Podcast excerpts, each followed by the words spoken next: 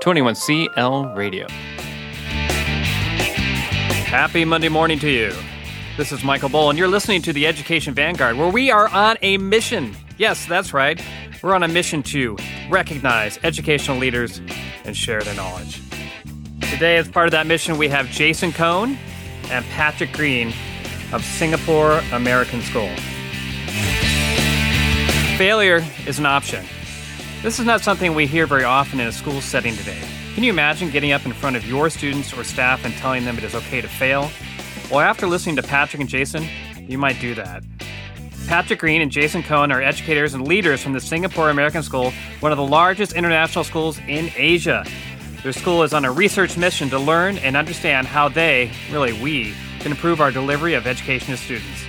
As part of this mission, SAS has been sending their staff all around the globe in search of innovative and research based examples of how to better deliver our curriculum. This effort landed Patrick and Jason in New York City for the 99U Conference, a conference with a sharp focus on entrepreneurship, design, and believe it or not, the power of failure. I talked to them about their takeaways from the event and how we can apply it to our current educational paradigms. Enjoy the program. Patrick and Jason, it's so great to have you guys on the program thanks for having us. Yeah. We're excited to have a chat. Awesome. Well, I want to talk to you guys, and I know you guys want to talk about the 99U conference. And by your own admission, you said it wasn't really a conference for educators. So, what were you guys doing there? Yeah, that's a good question. You know, we, we tried to position it really as a kind of step out of that zone, out of that thing that we know as educators. And I think actually that's a lot of our learnings came back that it was more real world. It was, uh, you know, I, I, like to kind of think of a little subtitle as what we learned when educators went to a design conference not designed for educators. Mm-hmm. Uh, so I think we had some unexpected learnings, and uh, that's kind of what we were hoping for. And Jason, did you get the same takeaways yourself? Yeah, very much so. I think you know, as Patrick said, we tend to kind of immerse ourselves in the same kinds of experiences when it comes to professional learning. So whether we are actively leading uh, professional learning at the you know the types of conferences and events that we go to or are attending them, it was really eye opening, I think, for both of us to be immersed, as Patrick said, sort of in the real world and, and particularly around the ideas of design and creativity and entrepreneurship, which we obviously as schools we highly value. And but one of the things I think we both felt was, you know, none of us really, or very few of us, have ever worked in that industry or or or have a lot of experience in it. So to be immersed in that was really, really invigorating for us. So let's talk about what you when you just mentioned entrepreneurship, and you know I agree. I think that's important in schools, and that seems to be a shift that's been happening. And how do you guys feel about that? Why do you feel that entrepreneurship is important? Don't we want our kids just to learn to read and, and do some math problems or something? Well, you know, interestingly, one of the things we had an opportunity to do was we visited a studio, the Frederator Studios. They, they kind of produced some cartoons. Um, And the first thing we did is we went around the room and everybody kind of said what their job is.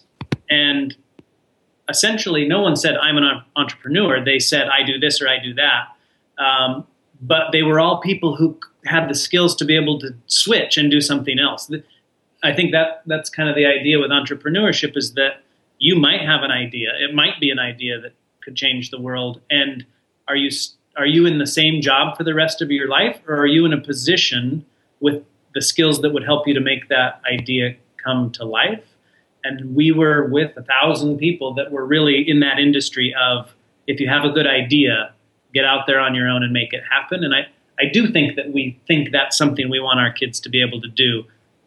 Maybe not versus the work in one job for 30 years, but certainly I think that's yeah. an ideal that is getting more popular. And I think also it's it's it's really the mindset, you know, that that that word is really trending, whether it's sort of the Carol Dweck definition in her book or just in general of that, how you approach things, whether it's problem solving or design or even within your own industry, having that entrepreneurial mindset um, is really one of the sort of critical skills I think that we want our kids to come away with, regardless of what profession or passion they pursue.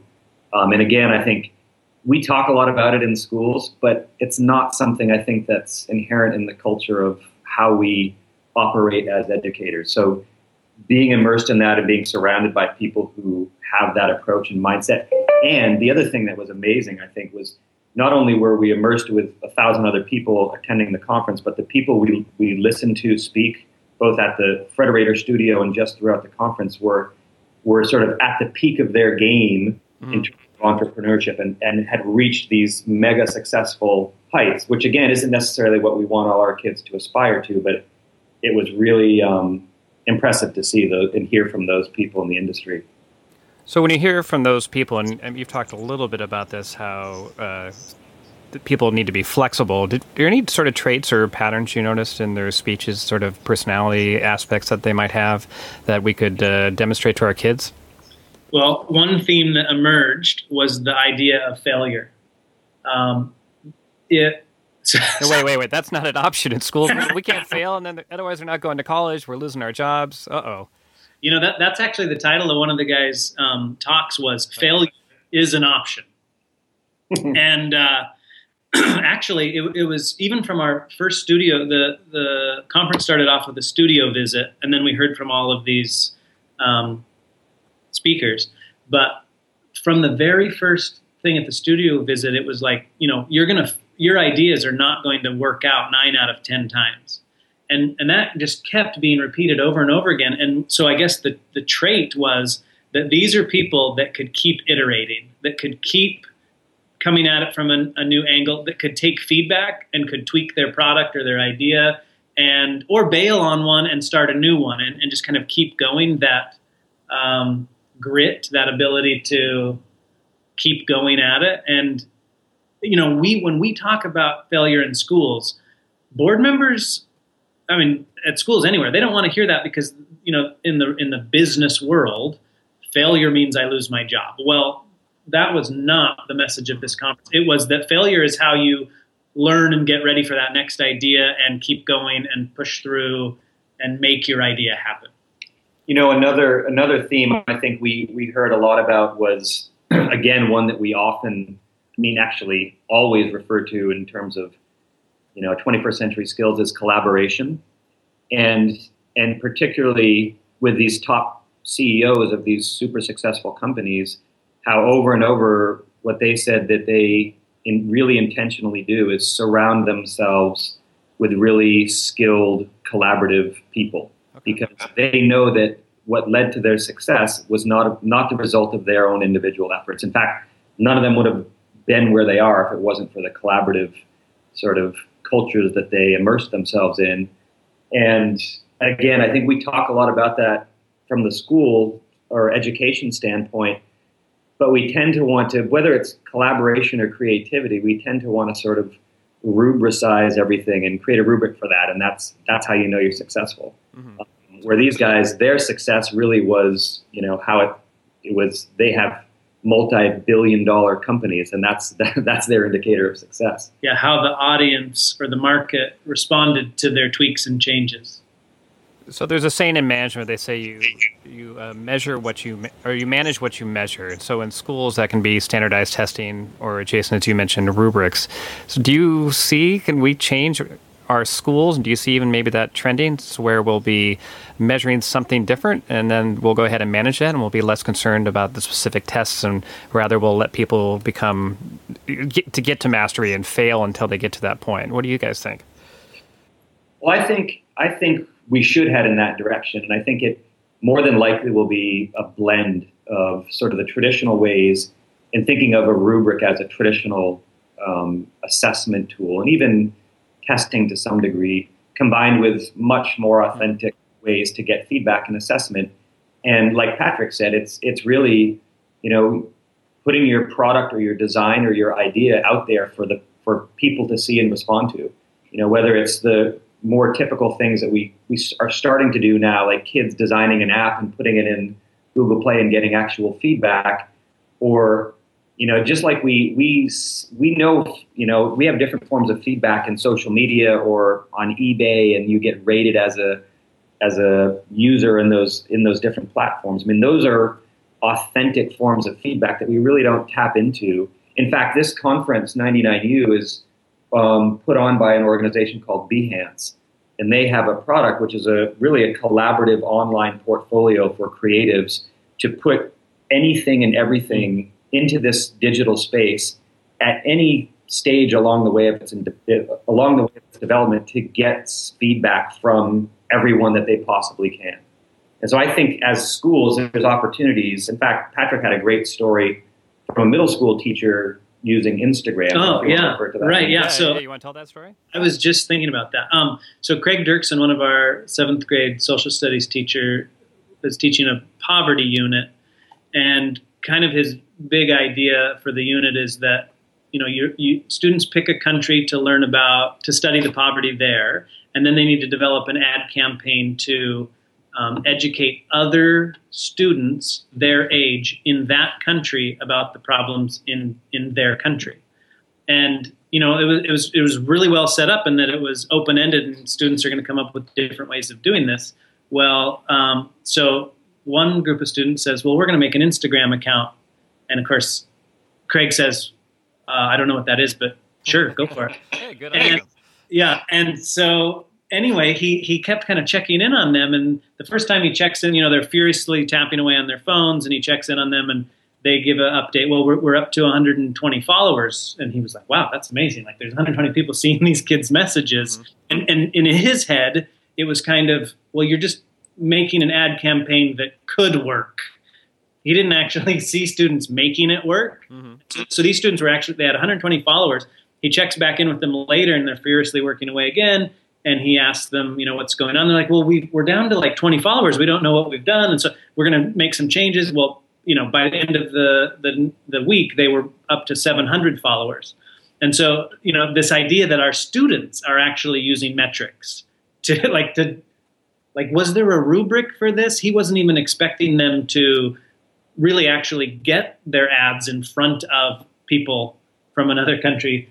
And here they are tweaking their messages and their uh, strategy until they've seen a large increase in number of engaged audience members. And I mean, it's just teachers, we will get there, but the students were already there by using these metrics. So they seem to already understand what that they needed to make a change and just sort of uh, brainstorm their way through it until they figured it out. Would you say? Absolutely. And I think even more impressive was that they were doing that without anyone teaching them how to do that. You know, they, they were, this was their, because Instagram is their world, they, they had enough comfort level in there to be like, well, we, we need more followers mm-hmm. and figure out how to make that work. And I think also it's, you know, the idea of authentic feedback, right? And, you know, whether you're looking at John Hattie's research on feedback or just intuitively knowing that for a kid, that's it's great that you're getting feedback from your teacher on a rubric or a few peers but the power of and the in level of engagement and motivation when you know that there's 700 people that are following your Instagram account I mean that's that's real and I think that has a brings with it a level of of a different level of engagement and obviously sort of authenticity for kids that I think we should be moving towards and you know it's not that complicated, and we don't need to make it so complicated. I think. No, essentially, he the, the, the, it was so well designed uh-huh. the the un, or the project here that he was able to essentially shrug his shoulders and let them figure it out, which is I think where, as you know, is where I think the learning happens. So you guys went off to this conference, and you, you know Singapore American Schools sent you. Why did they send you to this conference? They expect you to run off and uh, create your own entrepreneurial startup or something, or do they have other ideas in mind? Well, I think you know, I I think our story um, in terms of the work we've been doing on sort of reform and transformation in yeah, moving. Yeah, please talk about that. Well, yeah, and, and moving from this you know traditional successful model that we've built a, a really healthy um, program and reputation on into something that is more progressive and and you know not liking the term, but really fitting into that 21st century schools category of you know what we should be doing versus what we talk about doing, and mm-hmm. and so I think there was there's definitely um, an interest, and you know, and, and it was really Patrick and I who who sort of initiated this, and partly to I think to model for our colleagues that we do need to sort of look outside of our own bubble, whether that's you know just attending the typical educational conferences or continuing to get training on the you know pedagogical approaches that we've been doing for the last 20 years. You know, problem-based learning is a great example. There's nothing new about that. We know what it is, um, and part of it is just to get on with it, and part of it is just to again to look outside into the industries and world that we're preparing our kids for, um, and and to inspire and kind of invigorate our own learning and doing that in different ways. And so that this is just one of the examples of you know how we're trying to look outside of traditional educational practice, whether it's teacher training or or organizational culture, um, to see what's working outside of the industry, the education industry, and even that was a great message that we heard. You know, when it comes to innovation, it's you know it's not just about inventing or ideating and coming up with the most unusual, unique, and creative thing that's never been thought of. It's really looking at what works, what's working, and what's not working. And and there's hugely successful organizations in all different types of industries that we can learn from. And we just, I don't think as schools we do a good enough job of looking outside, uh, looking outside the education industry. Yeah, I think also, I mean, everything Jason said, and then kind of maybe a bit of a summary that the idea for this conference was make ideas happen. And, uh, and w- essentially, we're talking about change in schools. And so we've got a, a, number of development teams that are hard at work with proposals and things. And, and those proposals might be a list of 20 different things that we're going to try to do in our different divisions. And well, we need to be also thinking about strategy around well, how do you make those ideas happen? So let me permit permit me then to ask you the final question. So you guys are in been in this research and development phase for a year or two now.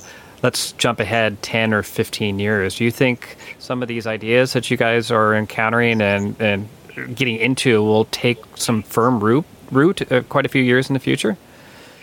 I hope that some of these take root uh, next year in our school. Okay.